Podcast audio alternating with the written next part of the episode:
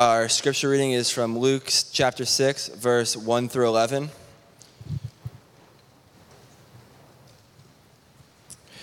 On the Sabbath, while he was going through the grain fields, his disciples plucked and ate some heads of grain, rubbing them in their hands. But some of the Pharisees said, "Why are you doing what is not lawful on the Sabbath?" And Jesus answered them, "Have you not read what David did when he was hungry, he and those who were with him? How he entered the house of God and took and ate the bread of the presence, which is not lawful for any but the priest to eat, and he also gave it to those with him. And he said to them, the Son of Man is the Lord of the Sabbath." On another Sabbath, he entered the synagogue and was teaching, and a man there whose right hand was withered, and the scribes and the Pharisees watched him to see whether he would heal on the Sabbath, so that they would find a reason to accuse him. But he knew their thoughts, and he said to the man with the withered hand, "Come and stand here." And he rose and stood there. And Jesus said to them, "I ask you, is it lawful on the Sabbath to do good or to do harm, to save a life or to destroy it?" And after looking around at them all, he said to them, "Stretch out your hand." And he did so, and his hand was restored. But they were filled with fury and discussed with one another what they might do with Jesus.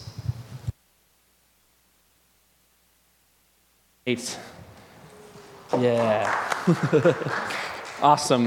So that's Nate and Gary Wojciechowski. They join us on Saturday evenings. We have some really cool families here, and I'm thankful for the Wojciechowskis. Gary also helps in youth ministry, and Nate's in the youth ministry, and they're just an awesome, awesome family. So thankful for you guys helping out Gary and Nate. So thank you for reading, man. You killed it. You did great. All right, so hopefully you have your Bibles open this evening. It's important that you're going to have your Bibles in front of you because we're going to look throughout this entire passage at different points, and you want to make sure that what I'm saying is true and that it's right and that it's accurate and that it's actually there. So make sure your Bibles are open and they're in front of you as we work through this passage together. Really excited for this passage in particular, and it was one of those... It's one of these sermons that I'm going to be preaching to myself just as much as I'm preaching to you as well. And truthfully, that's how every sermon should be, right? That whoever is preaching it is equally preaching it to themselves as well. So I hope that you know that as I preach through this evening with you, as we have this conversation, maybe we'll say, that this is just as applicable to me. This is one of those sermons, if Leah was here with me, I feel like she would be laughing as I'm preaching it, like, "Yeah, right, buddy. You've got you got to practice what you preach." You know what I mean? So I'm going to do my best to preach this sermon in a way that encourages all of us. And as you'll see pretty quickly on, this evening, we're talking about the Sabbath, okay? We're talking about Sabbath or rest. So my guess would be that many of you in this room, along with myself, struggle with rest, finding rest, true rest, not just physically finding rest, but spiritually finding rest. And so this is a really important topic in Scripture, and Jesus speaks right to this issue. It's really important to God. Rest is critically important to God, as we'll see, and it's something that we all need. Not, like I said, just physical rest, but also spiritual rest, because all of us struggle with restlessness in our lives. This constant feeling and this need to do more and to be better and to achieve more and to set higher goals and to accomplish more. We struggle with leaving things left undone or feeling like we don't have direction or whatever it might be. This is something that to some degree every single one of us struggles with. And so a really important passage that we're looking at, and tonight what we're going to reveal through Scripture or see through Scripture is that Jesus is the Lord of rest. He is the Lord of rest, and it's the purpose for which he came, one of the purposes for which he came to our world. So we're continuing now in our summer series, Summer in the Sun. It's been an awesome series so far. We've been taking a closer look at Jesus through the Gospel of Luke. So that's where we've been, and so far, over all of summer, we've only made it to Luke chapter 6, but that's okay. We're going to actually be going back to the Acts series at the end of our summer series. I hope that you're excited for that. I told Pastor Tim that it was kind of a little bit of a sneaky thing that he did because Luke wrote Luke and Acts. So we never really left Acts, right? This is part one and Acts is part two. If you didn't know that, Luke was also the author of Acts as well, which is where we'll be headed again, hopefully here in the fall. So we've been in the Gospel of Luke, taking a closer look at Jesus. Last week, if you were with us, we discussed the call of Levi or Matthew. Remember, Levi's name changed to Matthew. Matthew went on to write what is in our Bible, the first book of the New Testament, right? Mark was actually chronologically the first book written, but as you open the New Testament, you open to Matthew. And so last week, Pastor Tim took us through the call of Levi or Matthew, and he landed at the end of that message really pointing out how Jesus ate dinner with tax collectors and sinners, talking about the grace of our God, right? We've got our lives figured out, right? We've tidied up our lives for the most part since we've come to Christ. And so maybe that doesn't land as heavily on us as it should, but it was really significant that Jesus ate with the tax collectors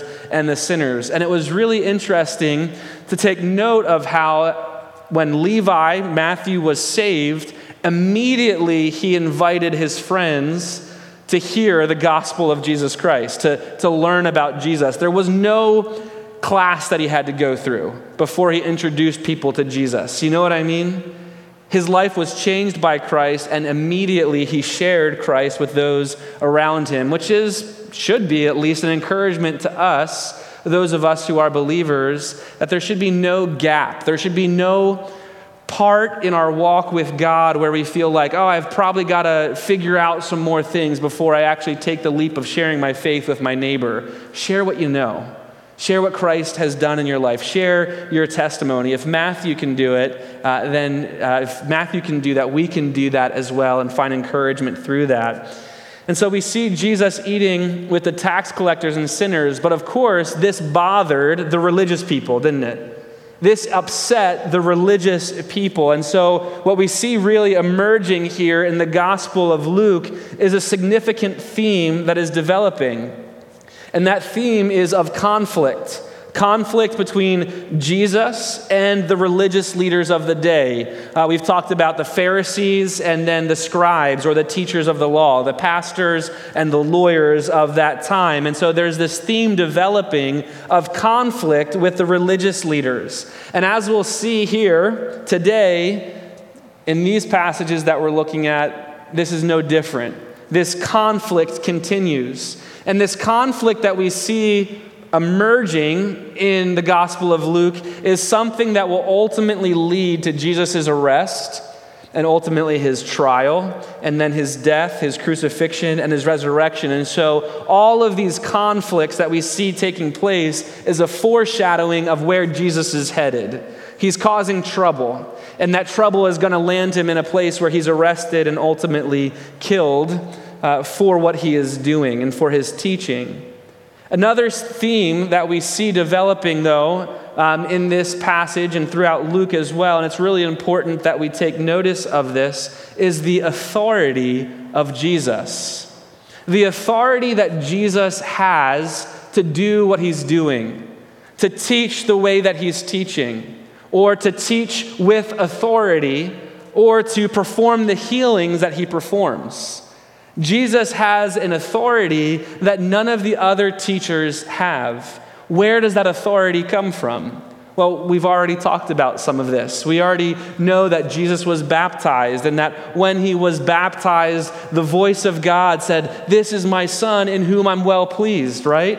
Which is like the commissioning of Jesus' ministry. And it's from God the Father that Jesus receives the authority to do the things that he does here on earth. Actually, nothing that Jesus does is separated from the will of the Father. And so Jesus has a certain level of authority that is greater than the teaching of the church at that time. And we want to pay attention to Jesus' authority. and how that authority should convince us as the readers of the book of Luke to believe in the person of Jesus Christ, because that's what Luke is trying to do. Luke is trying to provide for you and I, the readers of his gospel, sufficient evidence supporting the authority of Christ that convinces us to live our lives as followers and disciples of Jesus. Are you a follower of Jesus? Are you a disciple of Christ? Have you been convinced? Well, if you haven't been convinced yet, I hope that I can convince you just a little bit more this evening. Ultimately, that is God, who is the Holy Spirit, who is convincing us. So if you look back from the beginning of Jesus' ministry, this issue of authority is immediately on display. We discussed the call of Christ already and followed Jesus then as he left after being baptized, driven into the desert. He goes back to his hometown. He goes back to Nazareth. Pastor Tim preached on this at the beginning of this series. And it's there in Nazareth where people think to themselves, wait a minute, isn't that Jesus? Isn't that Joseph's son? Isn't that the child who was born out of wedlock? Isn't that Jesus, the carpenter's son? Isn't that the guy that, you know, he definitely wasn't voted most likely to succeed? You know what I'm saying? Like, he was just an average man. Isn't that who this Jesus is? I recognize him. And Jesus takes the opportunity to teach with authority in such a way that it offends the people in his hometown, which is where Jesus says a prophet is without honor in his hometown, and leads the people of Nazareth to try and kill Jesus. But Jesus knew that that wasn't the time. And so he was able to miraculously sneak out through the crowd without anybody even noticing that he made his way past them. And so as we continue now to follow Jesus throughout Galilee, that's where we are, summer in the sun, we're in the area and region of Galilee, we now see two more conflicts that he faced with the religious leaders concerning the Sabbath. And there's so much more going on in this passage than I have the ability to cover in just one message. I'm going to try and cram as much as I can into it, and you'll probably have to forgive me for that. It's just I got so excited as I dove into these stories, and I realized that something upon a simple reading, like we can just read past it and not realize the significance of what's taking place. And there's so much more than meets the eye. And we have to really stop and consider the significance of these two accounts regarding the Sabbath, and we have to think about them from a biblical perspective. What's really going on here, okay? So for us to understand what's taking place, we need to appreciate the importance of the Sabbath in Judaism. Honoring the Sabbath was extremely important to the Jewish religion. As outlined by the law in Exodus chapter 20, if you go to Exodus chapter 20, you'll read what we know as the Ten Commandments. This is where we find the Ten Commandments, and we'll notice that keeping the Sabbath is the fourth commandment. Right, the first four commandments deal with Israel's relationship with God. And then the remaining six deal with Israel's relationship with others. Love the Lord your God and love others, right? That's kind of the two commands that Jesus boils down the Ten Commandments into. And so the fourth commandment here we see is the commandment to honor the Sabbath and to keep it holy. You can go back and read about that in Exodus chapter 20. However, what you'll notice is that this isn't where the first introduction of the Sabbath is instituted. This isn't where the Sabbath wasn't celebrated or honored by the Israelites because of the Ten Commandments, right? It actually goes all the way back, you're tracking with me, I'm sure, right? To creation. That's where we see the Sabbath introduced. It goes all the way back to creation, where there were 6 days where God had created the world, and then God, what? He did what? He rested on the seventh day. That is where the Sabbath, that's where we get the idea of the Sabbath from. So the Sabbath was one of two primary and distinct practices in Judaism. It was the Sabbath and circumcision. And these two practices marked the Jewish people as separate from the rest of the world. And if you study the Sabbath from the Old Testament, what you'll learn pretty early on is that there's not much said by way of how to honor the Sabbath. It just tells us to honor the Sabbath, right? It doesn't say how to. Of course, it says that we shouldn't work, that we shouldn't labor. We know that, right? That's why Chick-fil-A is closed on Sundays, which is always so disappointing after church when you're thinking, let's go to Chick-fil-A, and then you immediately remember, oh, Chick-fil-A is closed on Sundays. So we don't work on the Sabbath. That's the idea. We gather that idea from the Old Testament, but there's not much really said by way of teaching what it means to honor and what is work really, right? And so the Old Testament doesn't really give us a whole lot of understanding how we should honor the Sabbath. And since there was a lack of instruction, like a good religious person does, we make up the rules, don't we? We make rules for rules. I don't know if you're a rule follower. I'm a rule follower. If you know me, that's just who I am. If there's a rule, I'll make 2 or 3 rules to prevent me from breaking that rule. Do you know what I'm saying? And so that's what the religious leaders do. They're so afraid of Israel. The Pharisees are so afraid of Israel losing favor with God, they begin to put these fences around the Sabbath. It's really pretty remarkable. The Pharisees, the people at the time of Christ, they didn't actually study the Word of God. What they studied was the oral traditions of other teachers who wrote about the Word of God. That's what they studied. They didn't read God's Word. They read about what other people had to say about God's Word. And those people who spoke about God's Word compiled all of their own teachings about what God's Word says, and they came up with 39 rules regarding the Sabbath, how to keep the Sabbath. And if you look this up, it's called the Mishnah. And in the Mishnah, there are these 39 rules, 40 minus 1 is what they said.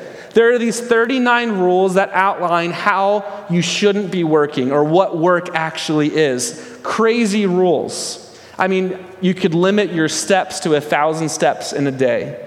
You could sew, but you could only sew 1 stitch. If you sewed 2 stitches, you broke the rule, you broke the Sabbath. You could pick up your kid, but if you picked him up, you better make sure he has nothing in his pockets, because if he had something in his pockets, you were lifting a burden, right? And so they had all of these crazy rules concerning how to keep the Sabbath, and they got so far away from the intention of the Sabbath that it was filled with endless implications. There was just no way that the Sabbath was accomplishing what God intended to accomplish when he established it in Genesis. It was no longer restful. It was worrisome and fearful and anxiety-producing, right? And that's what we already struggle with, don't we? We already struggle with feeling like we aren't doing enough. And now the religious leaders take a day that was provided by God for rest, and they complicate that. They tie up heavy burdens and they place them on people when they themselves can't even fulfill it. So what this reveals in us, I think this is important for us to admit, there's a Pharisee in each of us. You realize that, right? There's a religious person inside of every single one of us. And this reveals that there is something inside of us that recognizes we are deeply flawed as people. I mean, that there is a particular restlessness telling us that we are not doing enough. I would guess that most of us in this room have struggled with this feeling to some degree. Some of us try to deal with this restlessness by filling our calendars, convincing ourselves that we're busy. We love that, don't we? We love being busy, or at least telling other people that we're busy. And yet, others of us try to numb ourselves to this feeling with constant entertainment, don't we? We try to numb ourselves to this restlessness that each of us faces. And I'm sure many of us can relate to the idea of having a day off, or maybe even on a Sunday evening, it gets to about 5 or 6 o'clock, and inexplicably this feeling of guilt and shame starts to settle in, where you feel like, I'm not doing enough. I've got to find something productive to do. I've got to make a better use of my time. This guilt and this shame, this constant feeling of needing to grind, of needing to hustle, of needing to improve, of needing to be better, of needing to be productive, of needing to make something with my life. It's something that we all struggle with to some degree. The religious leaders' attempts to define the parameters of the Sabbath reveals a deep sickness within each of us. So let's get back to the story to see what went wrong and then how Jesus responded to this issue. The story starts off with the disciples plucking heads of grain and eating them. Now, interestingly, we read in Deuteronomy that this practice was completely legal according to the law. In Deuteronomy chapter 3, verse 25, I'm telling you, God's law is so incredible. It was actually, they couldn't, when they went and they harvested their fields, there was laws for gleaning, that they had to leave the outer edges of the field to remind them that you don't always get to accomplish what you started. But that also left grace for other people who were coming along and needed something to eat. They could pluck the heads of the grain so that they would have food that would be provided for them. And so we see that there was nothing wrong with what the disciples were doing. It just had to deal with the day in which they were doing it. There was nowhere in Scripture that taught what the disciples were doing was a problem. And this is an important detail, because what the Pharisees are about to accuse the disciples of doesn't come from Scripture. And as a result, they are enforcing laws for an entirely different kind of Sabbath from the one that God intended. In plucking the grains of head, did I say that right? In plucking the heads of grain, the disciples were accused of breaking 4 different laws. First, they were harvesting, just by the simple act of plucking. They were harvesting. After they harvest, they threshed by rubbing the grains in their hands. And then they winnowed by letting the chaff fall to the ground. And then all of that resulted in them actually preparing food for themselves. So all of the things that they did in the simple act of plucking and eating the food caused them to break the law in 4 different ways. And it was a huge deal. If you were accused of breaking the law on the Sabbath, you could be put to death as a result of it. Apparently, the Pharisees were creeps, because all of this took place as they were gathering the grain in the field without anybody else watching, but they clearly must have had spies who were keeping an eye on Jesus. As we're about to see in the following story, it's apparent that they were spying on Jesus to catch him in the act that would allow them to accuse and arrest him. Interestingly, though, instead of Jesus pointing out that his disciples hadn't done anything unlawful, he decides to take the Pharisees in a completely different direction. He begins by telling them the story of David. You can read about this story for yourself in 1 Samuel 21. And you read this story where David is fleeing for his life from Saul. He's not yet king, right? He's fleeing for his life from Saul. He and his men go to the high priest, Ahimelech. They're starving. They're hungry. And there's nothing for them to eat except for the bread of presence, or the show bread. And what does Ahimelech do? He takes the bread that is meant only for the high priests, the priests, and he gives it to David. And in so doing, they break the law.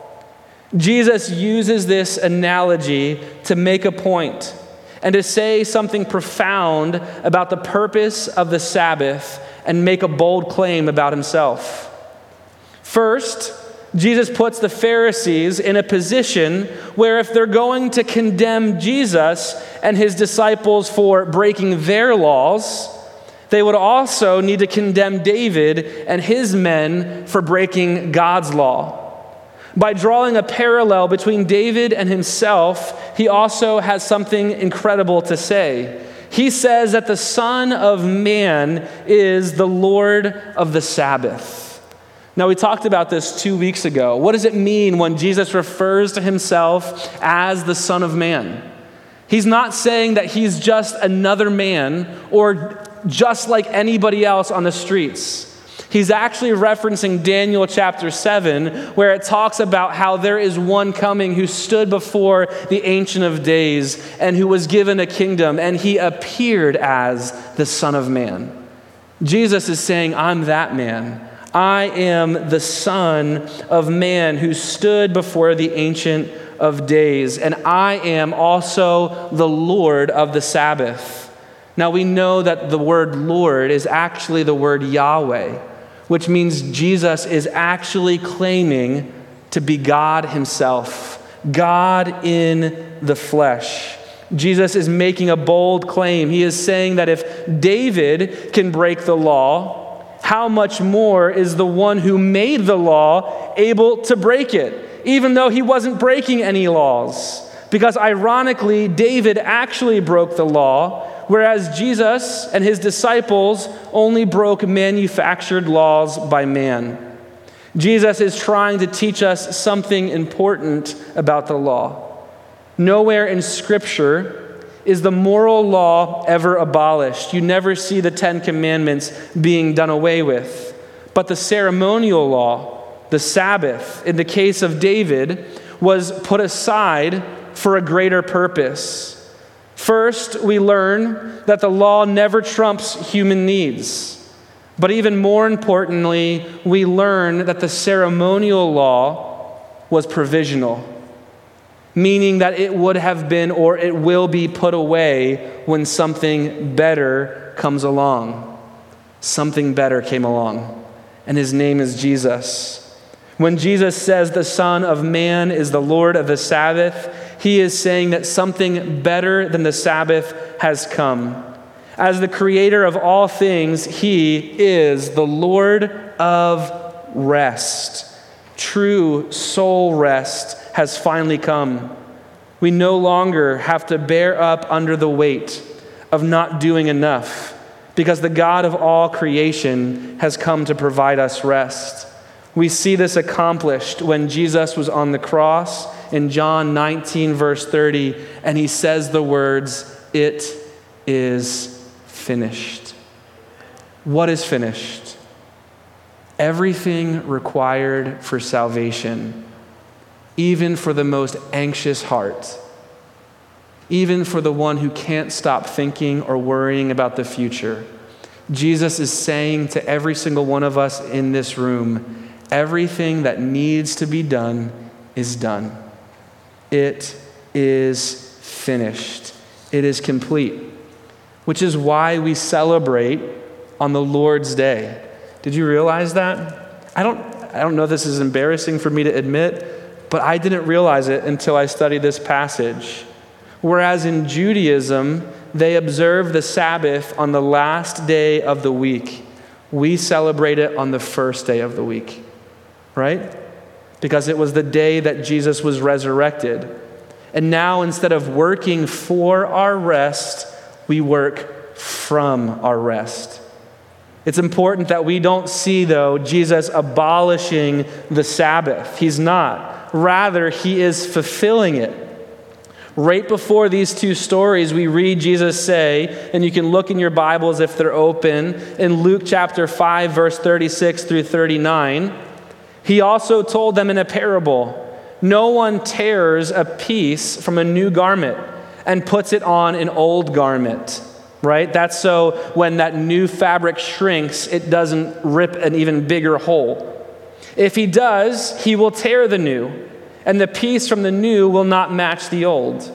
and no one puts new wine into old wineskins, because when the new wine ferments, it will expand, and it will cause the old wineskins to burst. If he does, the new wine will burst the skins, and it will be spilled, and the skins will be destroyed. But new wine must be put into fresh wineskins. And no one after drinking old wine desires new, for he says, the old is good. The significance of what Jesus is saying here can't be understated. Only rabbis with authority could interpret the law in new ways. And here we see Jesus rescuing the Sabbath from the Pharisees and the religious leaders. They were using it as a means of self-righteousness, putting heavy burdens on people that even they couldn't fulfill. Now Jesus rescues the original intentions of the Sabbath and accomplishes it and fulfills it for its intended purpose, which is rest. As if to further drive the point of the story home, we read about another Sabbath where Jesus enters the synagogue and he's teaching. There's a man with a withered hand, and the Pharisees are once again creeping on Jesus. It actually says, if you read the original Greek, that they're looking out of the corner of their eye. They're trying to catch Jesus doing something that he's not supposed to do. There's a man with a withered hand, and they're watching to see if Jesus would heal him. And if we refer back to the 39 rules in the Mishnah, Jesus would have been prevented from healing this man because his injury wasn't life-threatening. Medical procedures were not permitted to be performed on the Sabbath unless there was a life-threatening issue. It's crazy, even in the case of broken bones. Could you imagine this with me? Even in the case of broken bones, they weren't allowed to be set until the next day. So once again, we see Jesus' true identity revealed, as it says in verse 8, but he knew their thoughts, which is a display of his authority. It goes on to say that Jesus said to them, I ask you, is it lawful on the Sabbath to do good or to do harm, to save a life or to destroy it? And now Jesus goes one step further than the earlier story to say that it is lawful to do good on the Sabbath. As a matter of fact, it would be unlawful to not do good. James says in chapter 4, verse 17, so whoever knows the right thing to do and fails to do it, for him it is sin. Jesus speaks in this moment, and it reveals that while Jesus is there to heal and restore life, he speaks and he reveals that they're there, he's there to restore life, while they're there to destroy it. He is showing the unlawful act that they are committing in their hearts against Jesus, and that they've broken the law while he hasn't broken a single law. You know, we might be tempted to think of Jesus as a rebel who broke all the rules, but what we actually find is that Jesus has done nothing wrong. It was the Pharisees who were breaking the law all along. My favorite part of the story is actually found in verse 10, where it says, and after looking at them all, everything the Pharisees had done so far in this moment was covert, sneaking around and spying on Jesus, which apparently they weren't very good at it, because Jesus clearly knew what they were up to. So he gets into a staring contest with them, and instead of hiding in the shadows, he told the man to stretch out his hand, which would be the ultimate test. Who has greater authority, the religious leaders or Jesus? Is Jesus right about what he's saying, or are the religious leaders right? Clearly, Jesus is right, because the man's hand is restored, as if it's the stamp of God's approval. This should convince us of the authority of Christ and his ability to interpret the law. While the Pharisees are busy trying to destroy life, Jesus is worried about restoring it. Luke even mentions that it's his right hand, as if to say not only does he restore this man's hand, but he restores him to the ability to work and provide for him and his family. Jesus gave this man back his life. Surely, now the religious leaders would believe, right? I mean, Jesus just told this man to stretch out his shriveled hand, and his hand is restored right before their very eyes. How often have you heard someone say, "I'll believe it when I see it"? This is not the case, though, for the religious leaders, nor is it true of us either. We are too hard of heart. We have this thing called confirmation bias, where we take information and we cause it to reaffirm what we already believe in light of what we already know. It says in verse 11 that instead of believing, that they were filled with fury and discussed with one another what they might do with Jesus. The Pharisees were filled with fury. The actual meaning is mindless rage. They lost their minds on Jesus, and they became senseless. The question remains, though, as that said here by the religious leaders, what do we do with Jesus? You know, if we remind ourselves that this passage is all about the lordship and authority of Jesus, it should help determine how we should respond to him. Either we'll become a follower of Jesus and experience the rest that he provides, or we will become restless and fight constantly against the lordship over our lives. If there is a restlessness regarding your life, you have yet to fully submit to Christ, nor have you allowed the gospel to be applied to every aspect of your life. If there is this constant internal itch that can't be scratched by activity, then warning signs should be going off. Unfortunately, we can't help ourselves. We constantly overcomplicate life in a way that makes it wearisome, and then we blame God for it. If your walk with God has become overwhelming, we have made the same mistake as the religious leaders. The antidote to your restlessness is not melatonin, nor is it a vacation. The only way to find true rest is to become a subscriber to the Son of Man, the Lord of the Sabbath. It is to surrender your life to Jesus, the one who provides true rest. It is to say that out of all of the good things that I can do with my life, God has only called me to do a few of them. Out of all the places that I could go, this is the place where God has called me. It's to stop grinding and hustling. It's to be okay falling behind in work and at times to not keep up with the Joneses, recognizing that when our life is over, we will leave things undone. It's to take time to recalibrate ourselves weekly and worship God. It's to get a good night's sleep because we worship the God who never sleeps, and to know beyond a shadow of a doubt that it's all okay because Jesus said it is finished. Amen? Let's pray. Father, I thank you. God, I thank you for your word. God, if we're honest with ourselves, every single one of us feels this internal pressure to do more, to be more, to accomplish more. And Lord, if we don't feel it, it's because we numb ourselves and we're in danger of being lazy at times. But God, I pray that we would know that you are Lord of the Sabbath. That God, you've called us to this place and in this moment to reflect upon who you are. To be reminded of what Jesus said on the cross. That it is finished. And God, if it is truly finished, then we can find rest in you. There's nothing that we have to do. There's nothing that we need to accomplish. We don't have to prove ourselves to anyone. God, we can find rest in you.